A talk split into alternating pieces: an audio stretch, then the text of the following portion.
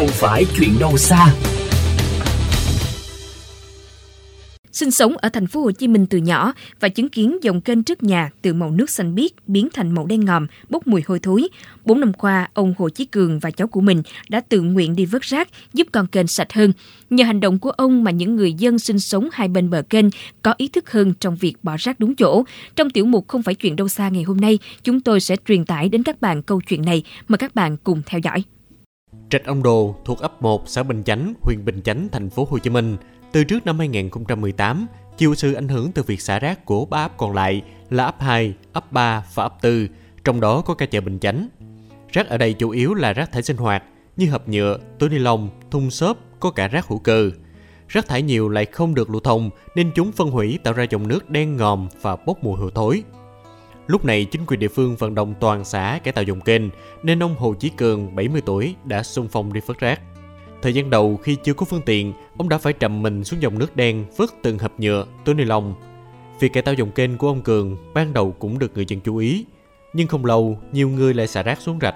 Thấy vậy ông Cường rủ thêm cháu ông là anh Nguyễn Hải Âu cùng đồng hành.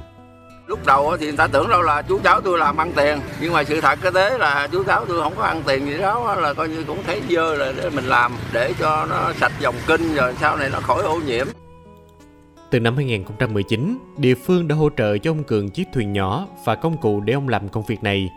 Và cứ thế, mỗi ngày từ 9 giờ sáng, ông Cường và anh Âu lại ra con rạch này để vớt rác. Thuyền bơi đến đầu, họ dùng kẹp và vợt vớt rác đến đó. Rác thu được, ông Cường phân loại rồi cho vào bao để xe rác đến lấy. Cứ như vậy, ngày nào người ta cũng thấy hai người, một già, một trẻ, bỏ ra mấy tiếng đồng hồ để đi phớt rác trên rạch ông đồ. Chính công việc bao động không công này đã góp phần vào việc khơi thông dòng chảy, giúp hạn chế ô nhiễm và nhất là thay đổi dần ý thức xả rác của người dân. Khi mà ô nhiễm thì mũi ở đây rất là nhiều. Khoảng độ gần 4 năm trở lại đây thì có chú Cường tự nguyện đi làm sạch kênh này.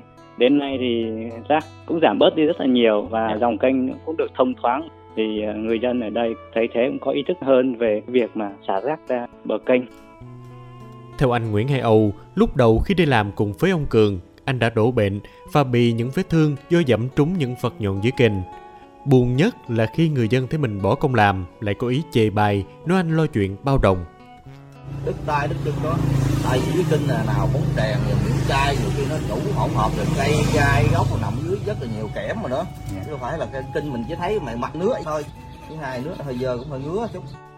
Với những đóng góp của mình tại buổi lễ tuyên dương những tấm gương thầm lặng và cao cả lần thứ tư của thành phố Hồ Chí Minh, ông Hồ Chí Cường và anh Nguyễn Hải Âu đã được Chủ tịch Ủy ban nhân dân thành phố Hồ Chí Minh tặng bằng khen vì đã có những đóng góp tích cực cho xã hội nhiều năm liền.